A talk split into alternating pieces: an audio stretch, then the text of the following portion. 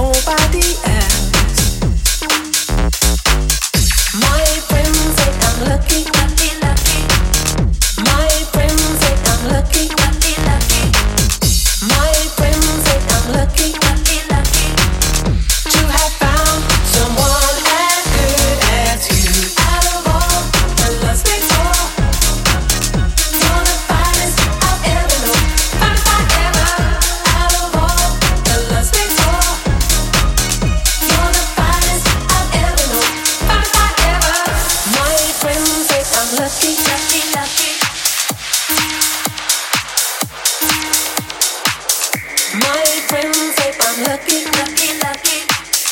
Understanding how to hold on to you.